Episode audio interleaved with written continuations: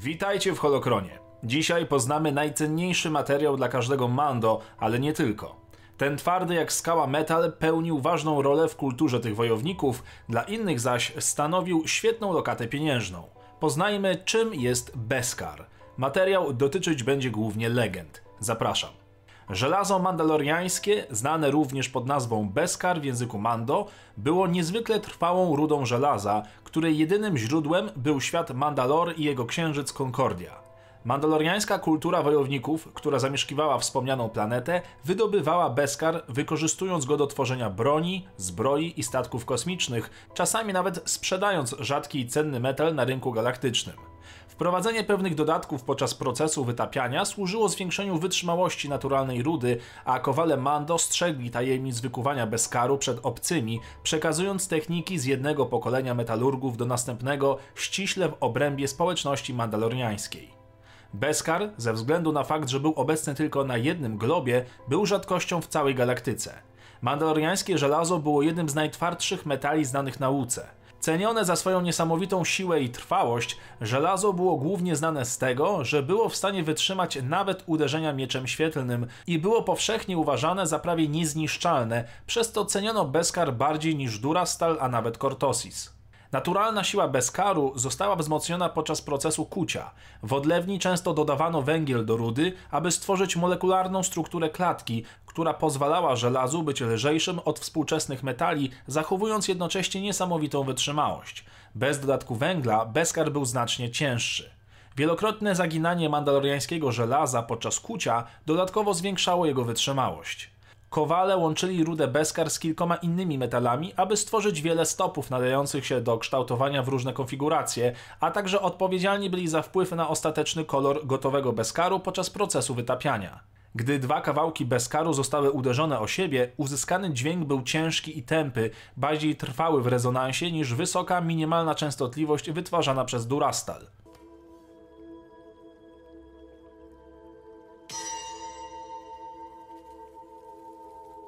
Beskar.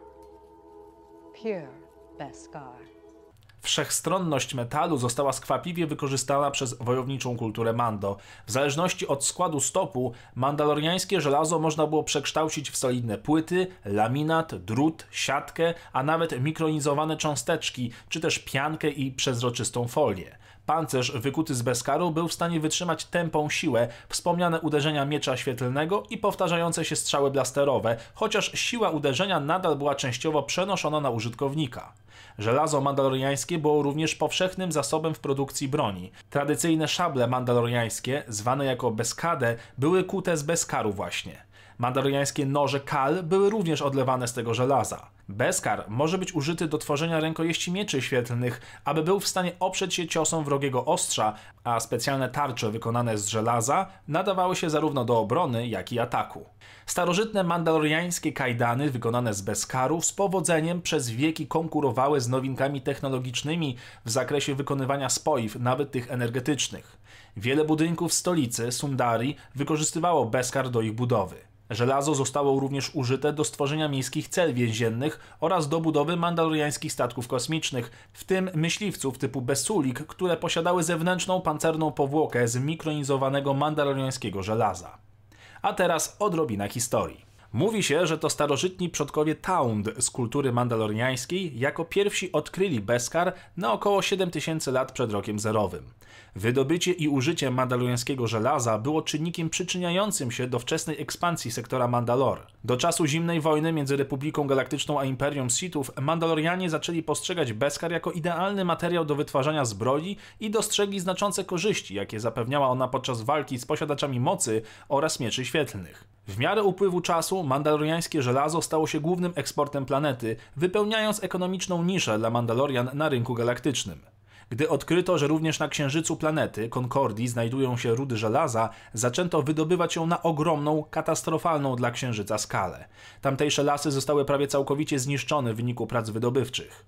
Rząd planety sprzeciwił się dalszym pracom, jednak Straż Śmierci ze swoim liderem w postaci Tora Weasley potajemnie dalej prowadziła kopalnię, pozyskując Beskar na pancerze i broń. Nie trwało to jednak wiecznie. Na początku wojen klonów obejmujących galaktykę, skutki szeroko zakrojonej operacji górniczej Beskaru na Concordii zaczęły zanikać, a lasy Księżyca ponownie zakwitły. Po przekształceniu Republiki Galaktycznej w Imperium, nowa władza zaczęła negocjować z wodzami klanów Mando w celu założenia bazy na planecie i nabycia praw do wydobywania mandaloriańskiego żelaza. Oferta w wysokości 800 milionów kredytów została wydana na wyłączne prawa do wydobywania bezkaru w regionach Tokursz, a firma Mandal Motors została poproszona o odnowienie starych statków więziennych. Niestety z biegiem czasu stosunki między Imperium a Mando zmieniły się z serdecznych na wrogie. Planeta została przejęta przez Imperium, a jej lud został zniewolony. Imperium wydobywało bezkar i większość wysyłało poza układ planetarny w inne regiony galaktyki. Mando odbili w końcu swój ojczysty świat, ale Beskar krążył teraz po całej galaktyce.